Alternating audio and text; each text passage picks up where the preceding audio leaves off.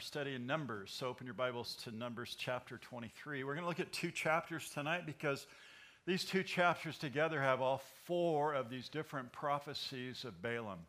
Uh, last week we spent our whole evening on chapter 22, which is Balaam and his talking donkey. And uh, if you have a King James Bible, it's so it's fun to read that story with the King James Bible. It's hilarious, and it really is uh, interesting. Uh, it's just a funny account. I mean, when you really take in account all of the different aspects of the story, but it's a very serious story in that that the uh, this false prophet Balaam is really having a true encounter with the living God. And uh, God is preserving his people. We're going to see that again tonight how God loves his people. He's chosen his people. He's protecting his, his people.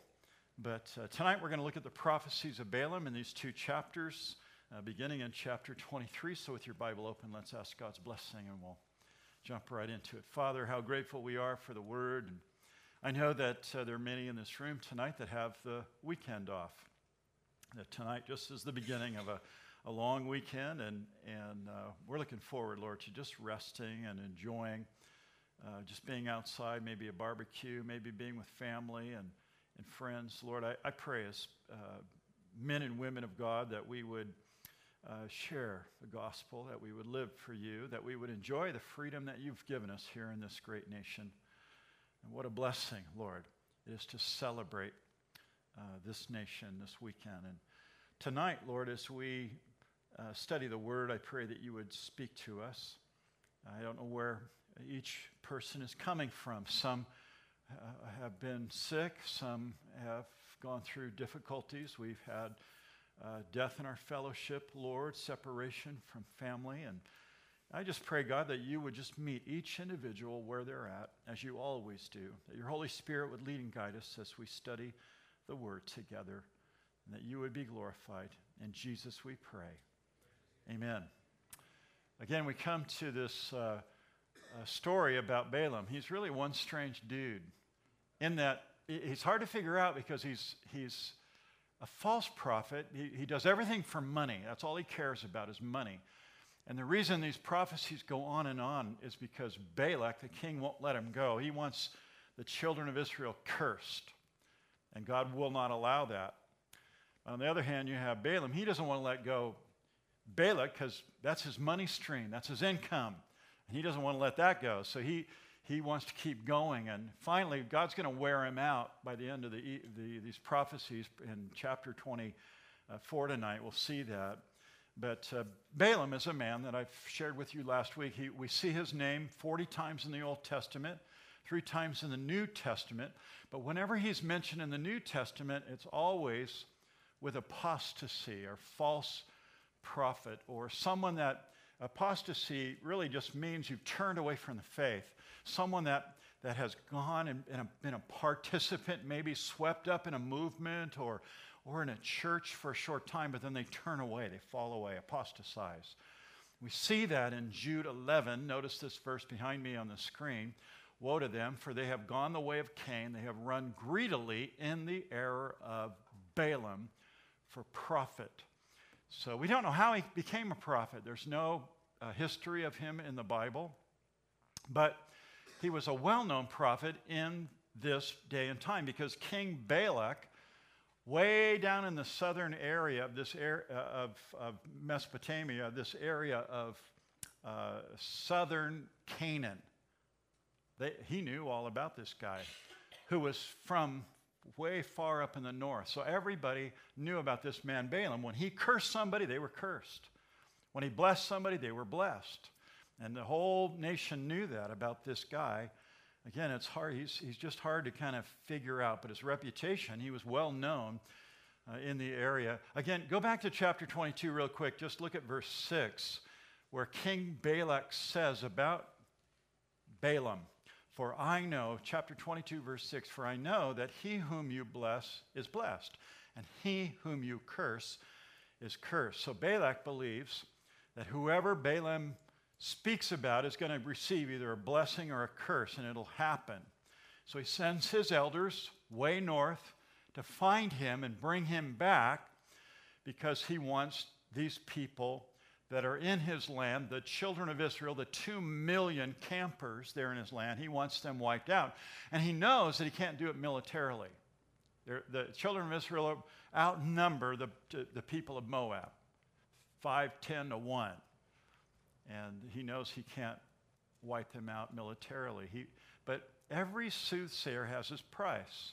So, in order to get Balaam to come down and curse the children of Israel, Balak has to offer him lots of money.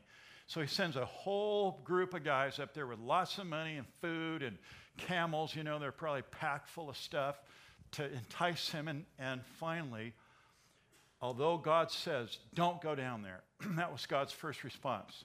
And that's the first thing Balaam tells Balak's uh, wise men. He says, I'm not going down there because God told me no, I can't go down there. He said, You guys return. So they go back and tell Balak, and Balak sends it with more booty, more money.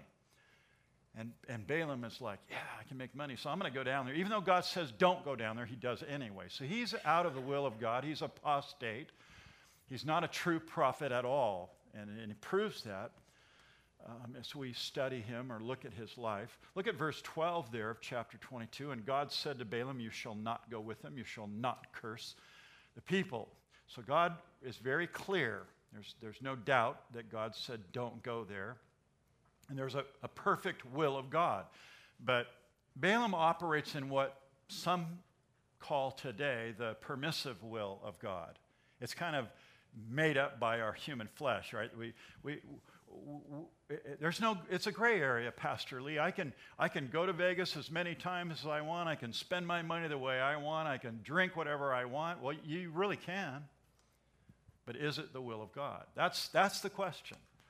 And balaam operated in that place. So i think you're on kind of shaky ground there. I, i'm not going to tell you you're a sinner. That's between you and the lord. You can do what you want with your money you can drink whatever you want but is it the best thing? Is the right thing? And Balaam was operating in that so called permissive will of God by going down there. And he, he gives, interestingly, that's why he's a strange prophet. He, he hears from God, and he actually gives some prophecies that are true. It's, it's, it's, he's just a strange uh, animal. All I can learn from that, I think all that any of us can learn from that, is that Anybody can put on a, a robe, the Dalai Lama, and pretend to be spiritual. Mother Teresa, Gandhi, I, I, the list goes on and on. I, they're spiritual people, right? We would, wouldn't doubt that, but are they really doing God's will? Are they really following God? I mean, anybody can do that. They can be, remember the Magi? The Magi who came when Jesus was proclaimed to be born and they were following a star. Remember the Magi? They were the same kind of people. They were, they were religious. Everybody recognized them that way. And they were trying to find Jesus. They brought expensive gifts to give him, but they didn't know the true and, the true and living God. But they, they looked spiritual and they acted spiritual. There's lots of those kind of people. Balaam, again, he hears from Jehovah. There's no doubt about it when we read about him, but he's just a sham. God speaks to him but it's, it's all, it's kind of like, he's kind of like Judas Iscariot. Remember Judas? Judas was with Jesus. He hung out with Jesus. But remember what his main job was? Judas. What did he do? He carried something the purse, the money. And we find out that Jesus or that Judas sold Jesus for just a few pieces of silver, right? Judas is really a lot like Balaam. Balaam and, and Judas, there's no doubt that Balaam knew Jehovah just like Judas knew Jesus Christ. Balaam loved money, the rewards of a prophetic gift. Judas loved money, the treasures of the disciples. Judas objected to Mary breaking the expensive bottle of perfume to anoint Jesus, which, by the way, is our lesson on Sunday. That's what we're coming to that place. This Sunday, we're going to see the players around the cross, and we start with this woman that, with her extravagant love, she, she she breaks this expensive bottle of perfume, and the fragrance fills the house, and everybody knows. And she's anointing Jesus' body for his burial just a couple of days before he's going to die. And Judas was like, "Oh, we could have sold the money. We could, we could have, we could have given the money to the poor. We could have done all this work." You know, he, he wasn't about the poor at all. Was a liar. He just wanted money.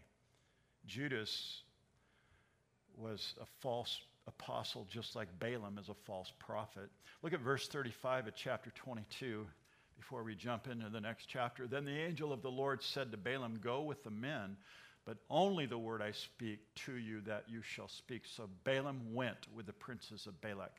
So that's where we left off last time.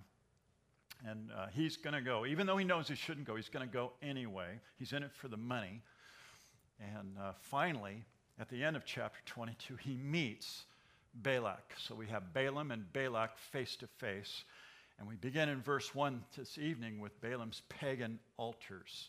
Notice, then Balaam said to Balak, the king, Build seven altars. So this, this man that's got this phony spiritual way, he says, I want you to build seven altars. That's interesting, seven. He said, Build them for me here and prepare seven bulls. That's interesting as well because we know that's true about the children of Israel. And Balak, verse 2, did just as Balaam had spoken, and Balak and Balaam offered a bull and a ram on each of the altars. So you have seven bulls and seven rams. Now, the number seven in the Bible is very significant. So he's copycatting something else that he's heard about. He, remember, he's a false prophet. And then Balaam said to Balak, verse 3 Stand by your burnt offering, and I will go. Perhaps the Lord will come and meet me, and whatever he shows me, I will tell you. So he went to the, notice this phrase too, the desolate heights. Remember in uh, our study of Jeremiah, when you study the Old uh, Testament prophets, uh, the minor and the major prophets, whenever you see a high place or a desolate place, that's a place where pagans went to offer their sacrifices. It spoke of a little mountain somewhere that people would go up to the mountain and they would burn something. They would burn an animal, kill an animal, kill a baby, whatever it is. And they would sacrifice to a pagan god. So that's, uh, we see that throughout the Bible. That's, that's what this reference is here. Uh, uh, it's a reference to pagan worship. But Balaam's following some traditional methods. Um, they would have been traditional in the with the children of Israel and God's prescribed way to, to do a, a, sacrifice. But also, the Oriental diviners and soothsayers would have done the same thing. They would have had people bring a, a sacrifice, and of course, they would eat part of the sacrifice or gain some of that. That, that was part of their payment. But they would sacrifice something on a high place or a desolate, desolate place. So, Balaam, you've heard me mention this before, but I think he's kind of like a wizard He's not really, he's a false prophet, so he's not real. So he's a, he does all these weird things. And uh, he does prophesy for the Lord, though. That's, that's what's really interesting. He's a heathen, he's a non believer, he's an idolater, he's a sorcerer. That's why he's on the heathen places making these sacrifices. So Balaam is, is using seven altars to burn seven bulls.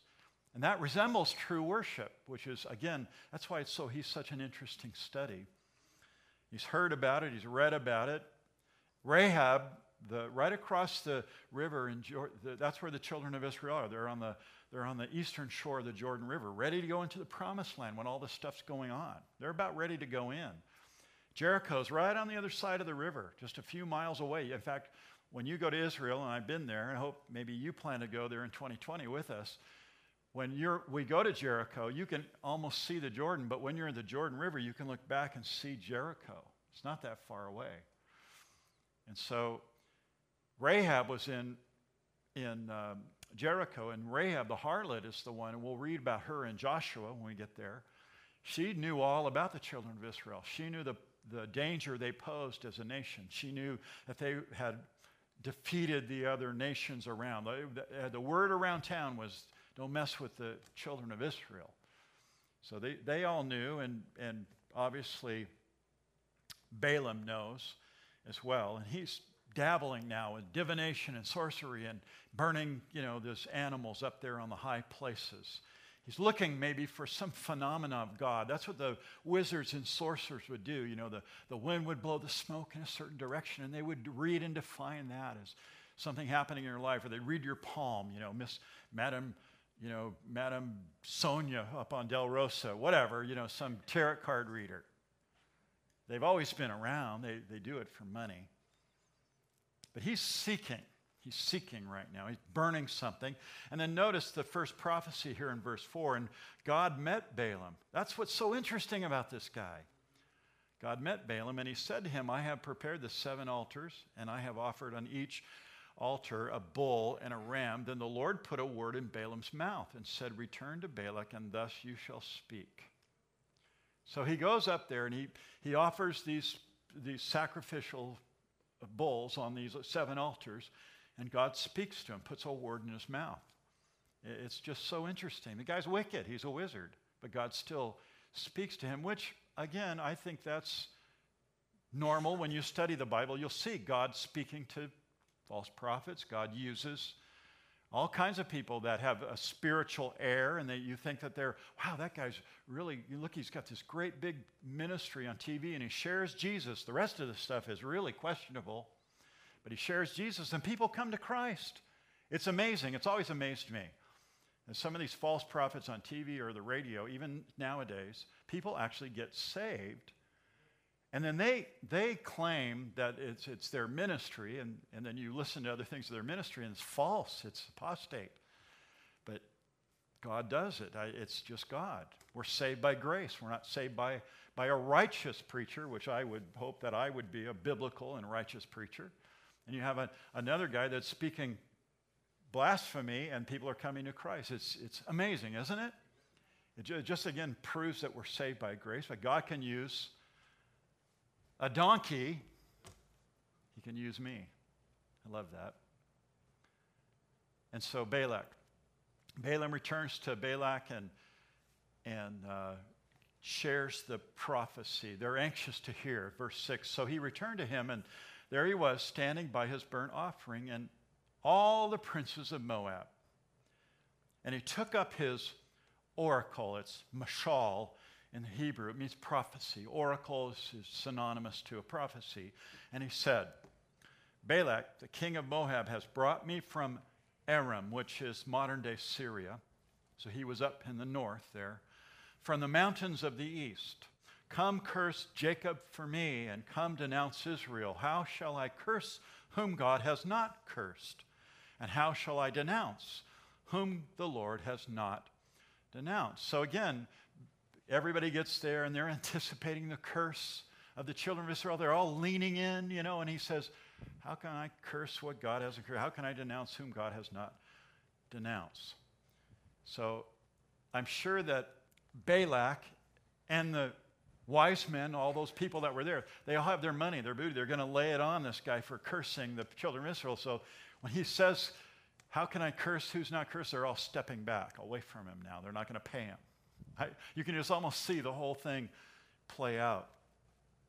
Instead of cursing God's people, he blesses God's people. And he says that God's going to make them a great nation. Verse 9 For from the top of the rocks I see him, and from the hills I behold him. He's looking down at Israel. They're a people dwelling alone, not reckoning itself among the nations. Who can count the dust of Jacob? That's a neat poetic way. You notice in your Bible right now how the paragraphs are changed? Notice how it's written in your Bible. And it's, it's written in a very poetic way. This is, these, these are Israel's, the Hebrew poetry is, is repetitious, and you'll see these repetition uh, phrases throughout here. But that, this is poetry when you're looking at it in your Bible and, and it's all broken up like this. It's, it's just the way that it's to be read and this prophecy and the way the prophecy came across here. But again, he says, the, you can count, who can count the dust of Jacob? or number one fourth of Israel. Let me die the death of the righteous, and let my end be like his. Which is a real interesting phrase there. But Balaam, he, he says, you know, if my, if my prophecy isn't true, let me die the death of the righteous. Meaning, he sees himself as righteous as a prophet. He sees himself as doing the right thing, but he's not doing the right thing. Why? Because God said, don't go, and he went. He's, he's already disobeyed God. And God says, don't prophesy against my people, and he's doing it. He's trying to do it, but God won't give him the words to say. God's halting him and stopping him because God loves Israel. He's not going to allow this to happen. And so he's proven himself, Balaam has proven himself as an unrighteous man, but he wants to be counted with the righteous here. That's what he's saying there. He knows deep in his heart he's wrong. He knows he's doing the wrong thing. But publicly, let, you know, may die the death of a righteous one. Balaam, I mean, again, scripture makes it very clear. Look at Romans 5 here behind me on the screen. Therefore, as through one man's offense, judgment came to all men, resulting in the condemnation, even through one man's righteous act, the free gift came to all men, resulting in justification of life. The only way to be righteous is not through being religious. That's what he's trying to do by doing religious things and acts. Again, I'm not trying to, I'm just using an example, but like the Dalai Lama or the Pope or any of these, they look religious. They lead these massive religious organizations, but I believe that they're, they're unscriptural teachings. They've turned away from the true faith, from the true God. They think they're righteous in, in their deeds and what they do. But like Paul says here in Romans 5, one man's righteous act, that's Jesus Christ. We have the opportunity to embrace it and live it. This man, he didn't embrace anything. He was living for money. That's all he cared about, is making money. The only way to be righteous for you and for me is to receive Christ to receive the free gift. You'll see that over and over in the scripture, by the way. The free gift. Why is the gift free? Because you have to act. You have to, you have to receive the gift of eternal life. You're not just saved because you were born in a family. You're not just saved because you think you are. You're not just saved because you go to church. You're saved because you receive the free gift of eternal life that's offered to you by the Lord. That's the only way to be righteous. Balaam he believes in money. He believes he's righteous. Can't account my life with the righteous. When I die, I want to be accounted by the righteous. But he was just in it for the money. He's looking for the money. And then, verse 11 Balak said to Balaam, What have you done to me? Why is he saying that? Because I hired you to curse him, and you're not cursing him. What have you done to me? I took you to curse my enemies, and look, you've blessed them bountifully. So he answered and said, must I not take heed to speak what the Lord has put in my mouth? So Balaam, he's bummed to speak the truth, he, but he has to. He's, he's restricted by God. God is supernaturally working through him. He can't even control himself. He wants to curse, but he can't curse. All he can do is, is bless the people.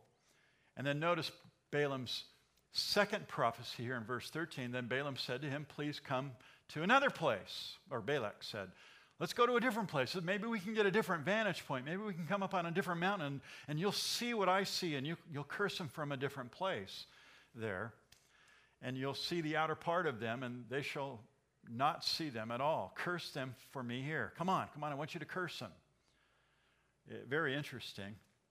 When you read this story, though, I, I, I think of how does a Christian, think about this, how does a other Christian view you, or how does other non believers view you.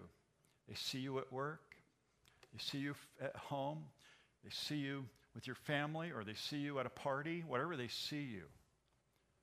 What do they see when they see you? Balak is used to this as a king. Well, maybe we get a different perspective on that person, we'll have a different view of them. That's what he's trying. But people see us as Christian. I, I believe God puts us in a place where we're to be seen. And it's important for us to live a life that emulates Christ. We're supposed to live like Jesus and speak like Jesus. What if you go to a party and you act a little bit different? You're not quite the Christian that you purport to be. What do people see when they see you from a different angle? Again, when you're tempted, when you're with your family and you are building something together and you hit your thumb with that big old fat hammer, what happens? What comes out of your mouth?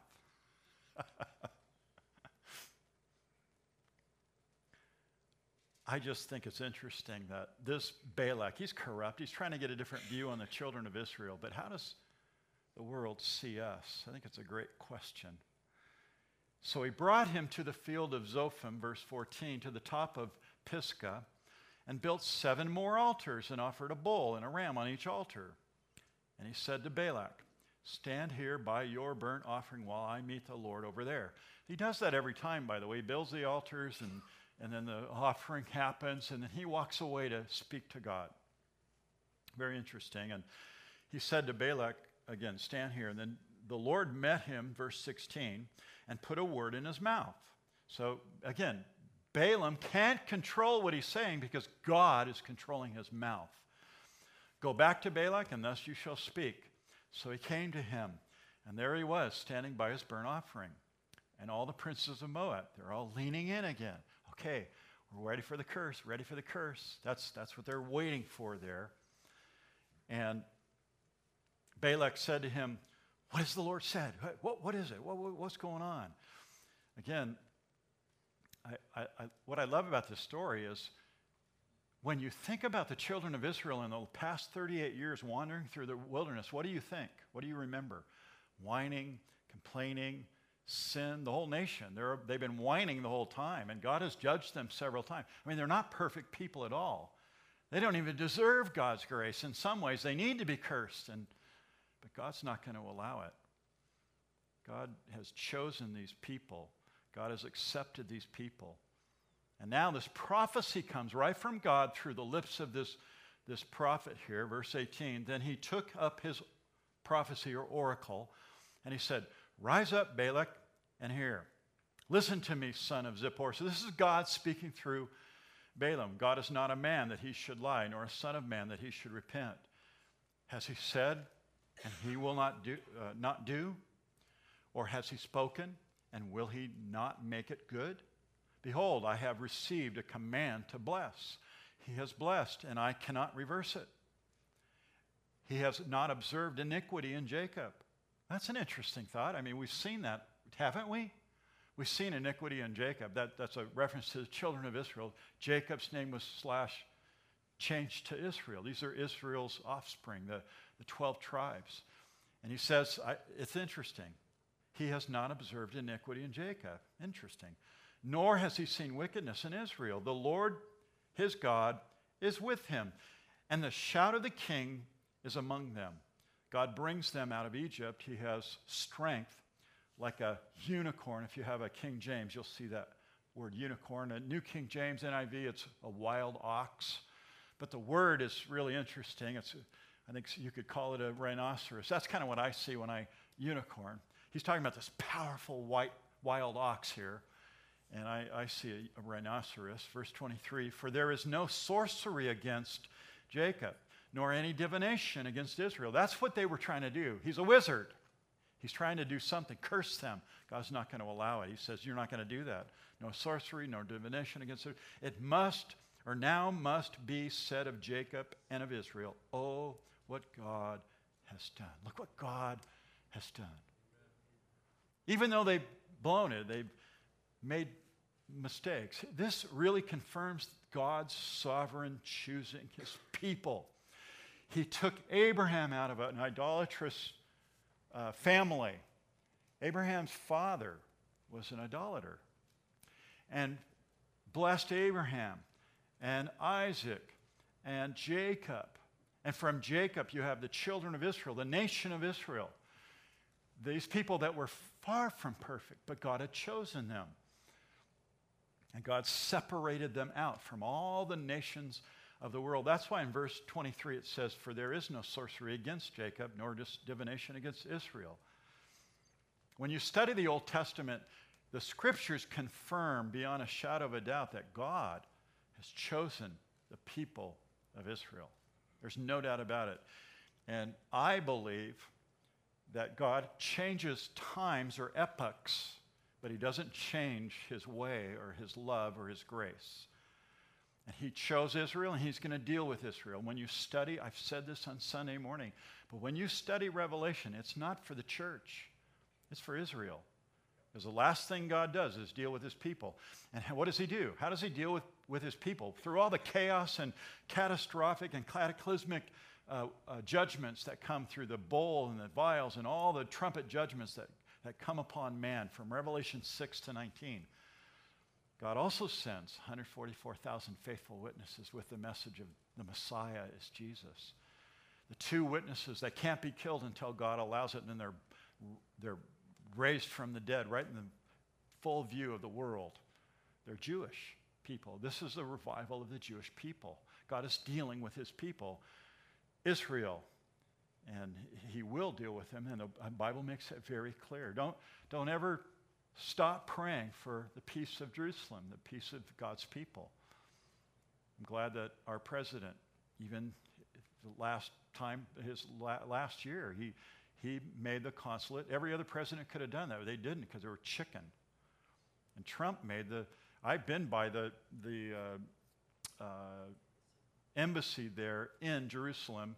It's kind of, it was all overgrown, and, and there was an American flag there, but it was kind of hidden back by this, this uh, hotel that we stayed at. Now that's, that's where the embassy is. And he's proclaimed that. And I, I, it's important for us as a nation to support these people. And again, when you look at throughout the scripture, God always has his hands on. So he's got his hand on these people right now. That's the beautiful truth. Even though they're disobedient, even though they've done the wrong thing, God says, You are not going to curse my people. These are mine. In Exodus chapter 19, I love what God tells Moses. Notice behind me here, you shall be a special treasure to me above all people. For all the earth is mine, and you shall be to me a kingdom of priests and a holy nation. These are the words which you shall speak to the children of Israel. Children of Israel are God's special people. He separated them out from all the nations of the world. They're distinct people, they're His people, God's chosen people. And what's interesting is that his people rejected him.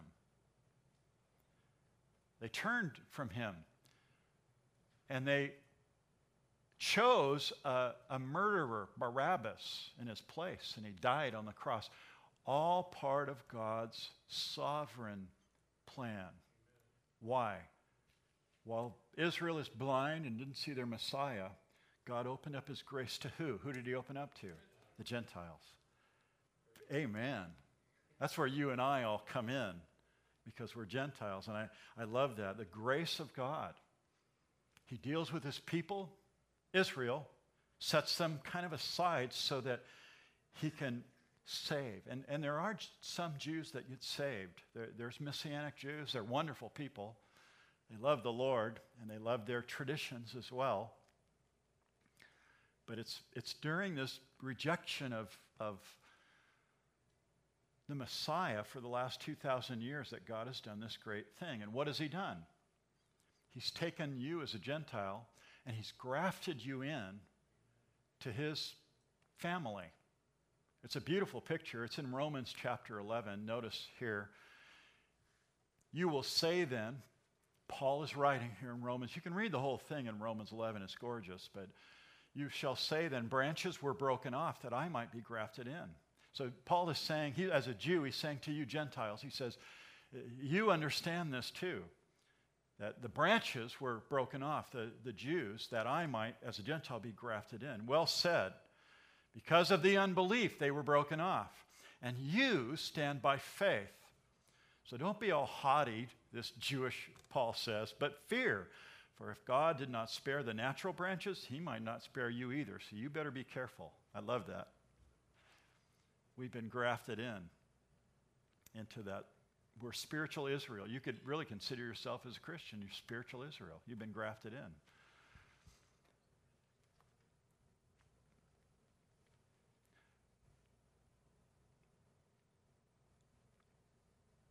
When God has chosen you, like He chose Israel, you're on His side and He'll provide for you and you'll prevail. unknowing. I, I've got some thoughts in my heart right now about this, but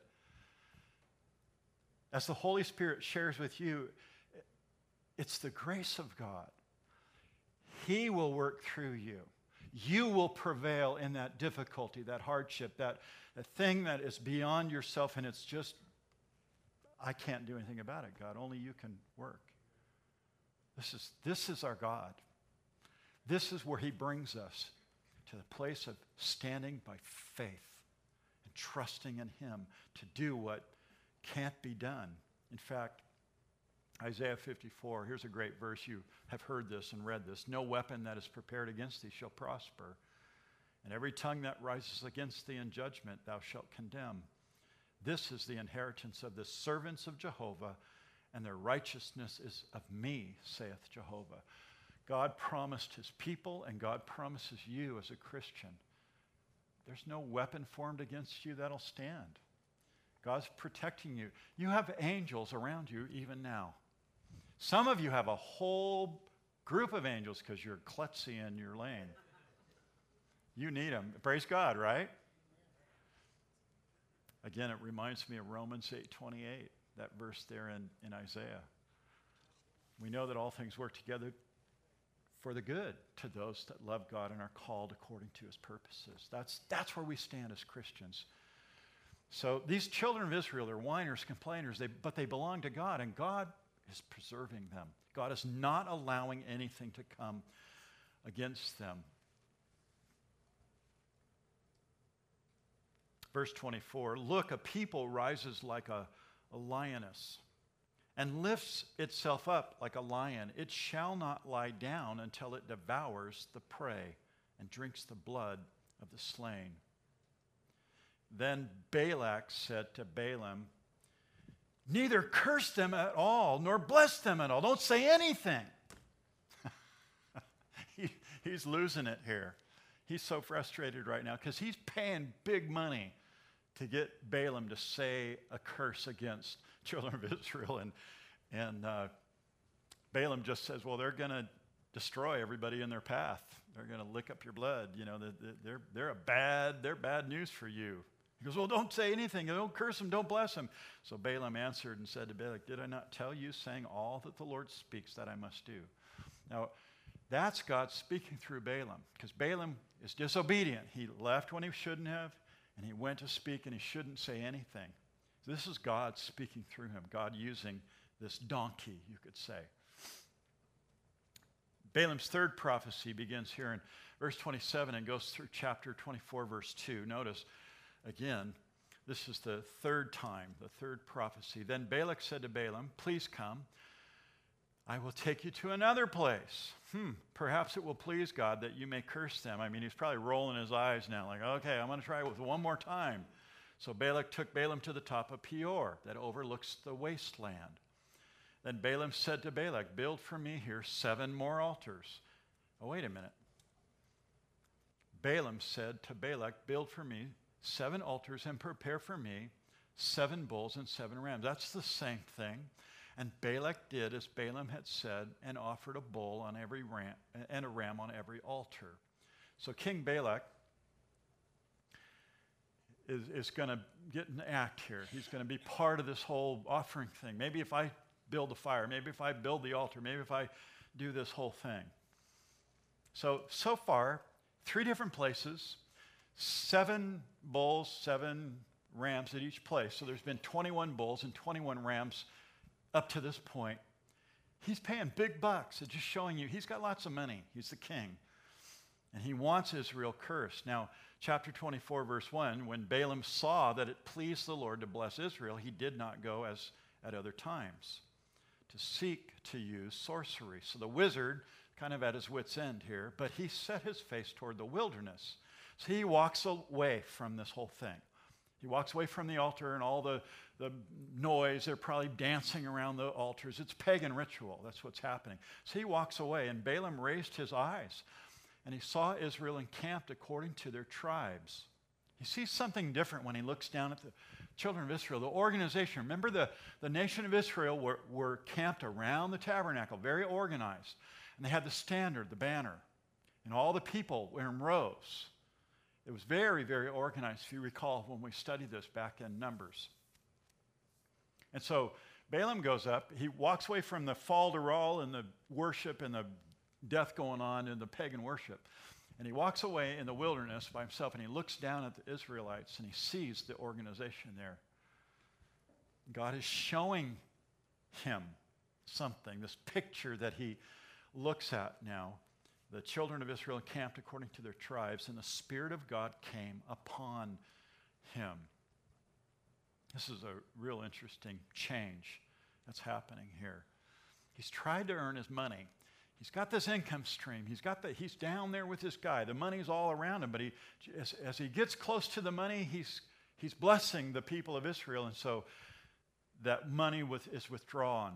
The, the, the people around the king, the noblemen, they step away.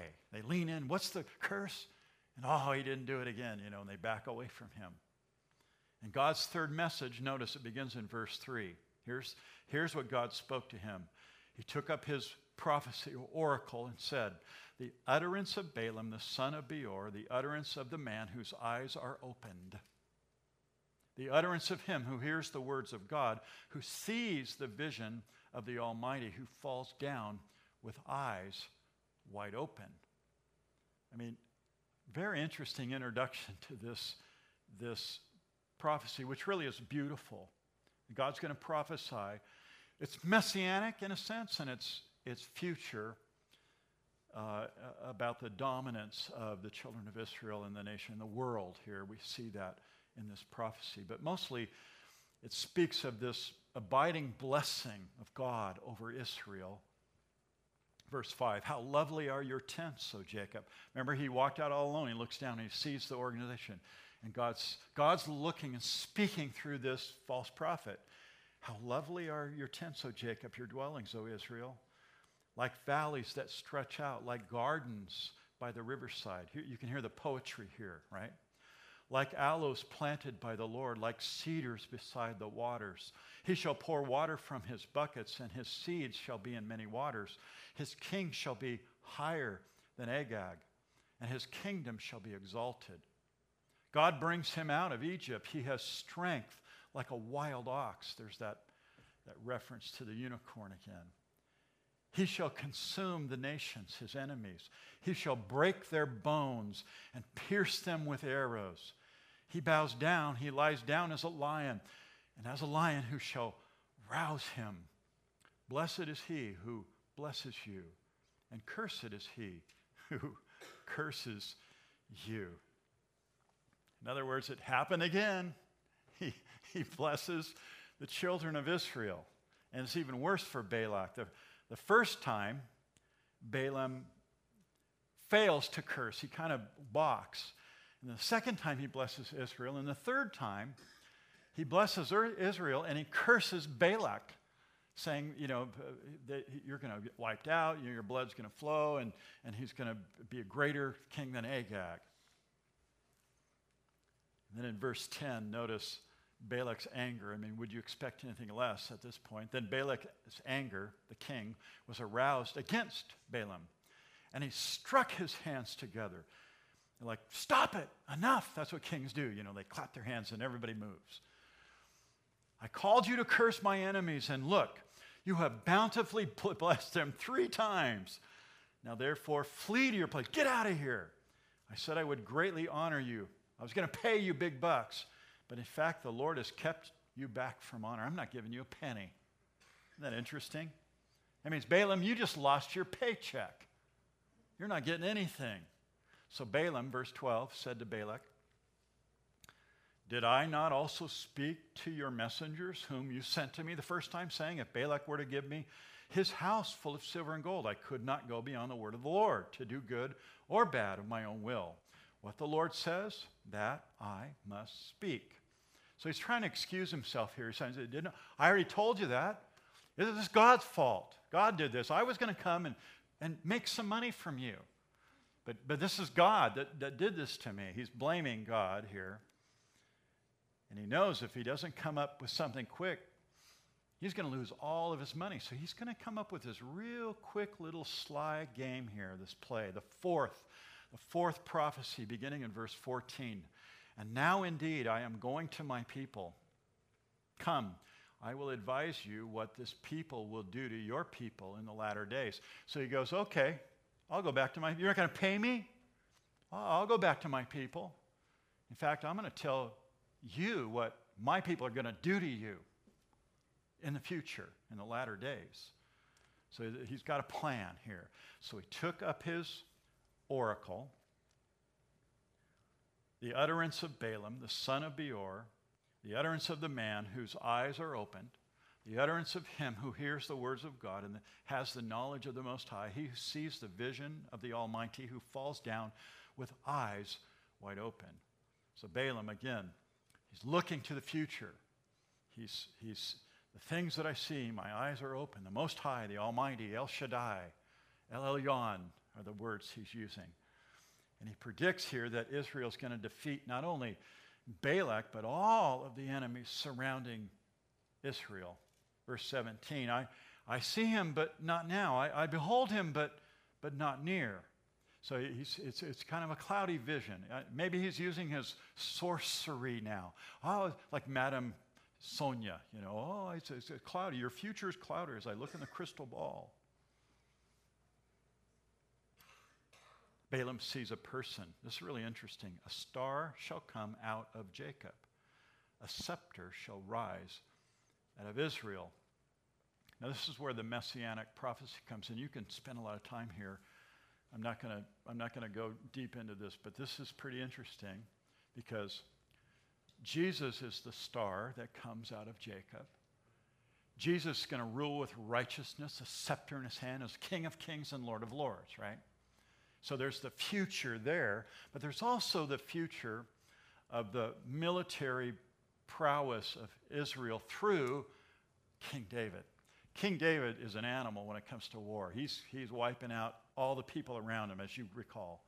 King David was a warrior, and he was very prosperous in that. So I, I believe that King David is also in view here. And a, Notice in verse 17, this latter part there, and batter the brow of Moab and destroy all the sons of tumult. And Edom shall be a possession. So all these different nations, Seir, also his enemies shall be a possession, while Israel does valiantly. Out of Jacob one shall have dominion and destroy the remains of the city.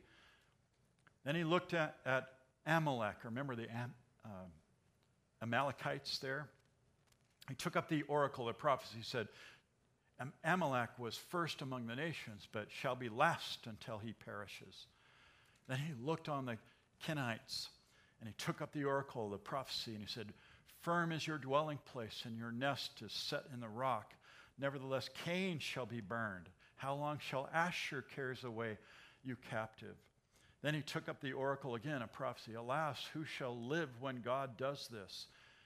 And then this final prophecy is really interesting. Ships shall come from the coasts of Cyprus, and they shall afflict Ashur and afflict Eber, and shall and so Amalek until he perishes. Now, like I said, King David was the one that was the warrior king of Israel, and he wiped out these, these nations that are mentioned here.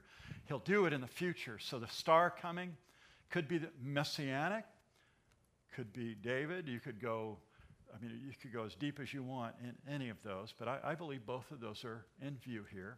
And then the ships from Cyprus, there, verse 24, could also be Rome, because Rome, remember, Rome was the one that came and finally took over world power. And they had world power when Jesus was born, Rome.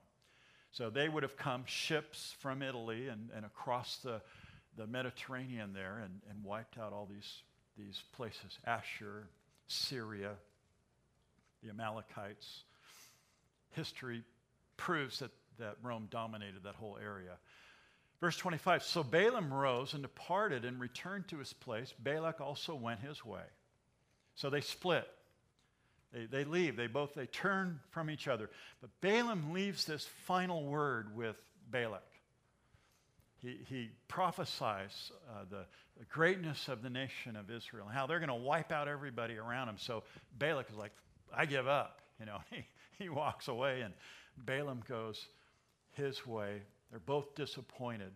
Balak wants to defeat Israel and can't do it. He knows he can't do it militarily, they're too strong. So he wants to do it through this curse. Balaam, all he wants is money. So he's got a story.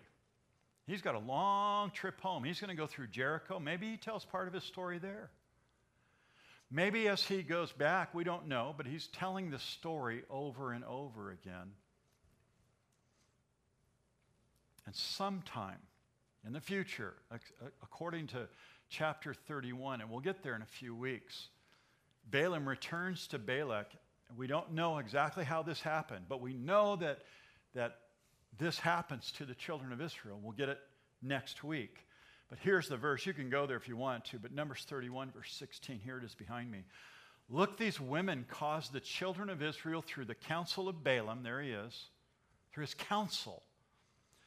They trespass against the Lord in the incident of Peor, and there was a plague among the congregation of, of the Lord. What happened there at Peor was the children of Israel, they're hanging out in the plains of Moab and they start marrying the Moabites, which was forbidden. They weren't supposed to intermarry. They did it anyway. So, for their sexual pleasure, the men of Israel took these wives from Moab, and that was the downfall of the people. Because if you go back to chapter 25, we'll just look at it real briefly before we end tonight. Look at chapter 25, verse 1. Israel remained in the acacia grove, and the people began to commit harlotry with the women of, notice, Moab. They invited the people to sacrifice of their gods, and the people ate and bowed down. God's people bowed down to idols. That's what the message is here. So Israel was joined to Baal of Peor, and the anger of the Lord was aroused against Israel. And we'll get into that next week. But see how this all fits together? Balaam, as a false prophet, has he has gone to, for money, and maybe he got money finally. We don't, we don't know. But he did all this for money. He apostatized, he lied, he, he embellished. But he also spoke the words of the Lord. That's what makes this guy such a strange dude when you study his, his life. And Balaam corrupted the Israelites, and God's judgment came upon the children. We'll read more about that next week. Let's pray. Father, this story is so interesting and there's so many different directions. I pray that the two chapters we read tonight would bring context to our understanding of, of this false prophet Balaam and King Balak. Help us to understand, Lord, as we move into the next chapters and, and the narrative. The children of Israel, they turned away from their God. And you're going to deal with them before you bring them into the promised land. Lord, I pray for the believers that are here tonight as we learn these stories, Lord, and, and I make application in different ways. I, I pray that we would get this from the story. Help us to understand, God, that you've chosen us. Because we've received that gift of eternal life in Christ, we have a future we have a hope, and no weapon formed against us will prosper. No harm will come against us. That everything that happens to us, even, even in the, the most desperate of conditions, cancer, that we can trust you and you'll prevail in our lives. Because we're a chosen people, we're a royal priesthood, we're a called out generation, the people of God. So encourage the hearts of these people here tonight. Bless and encourage them, Lord, and use these wonderful historical accounts from the Old Testament to do so. We love you and bless you in Jesus' name. Amen.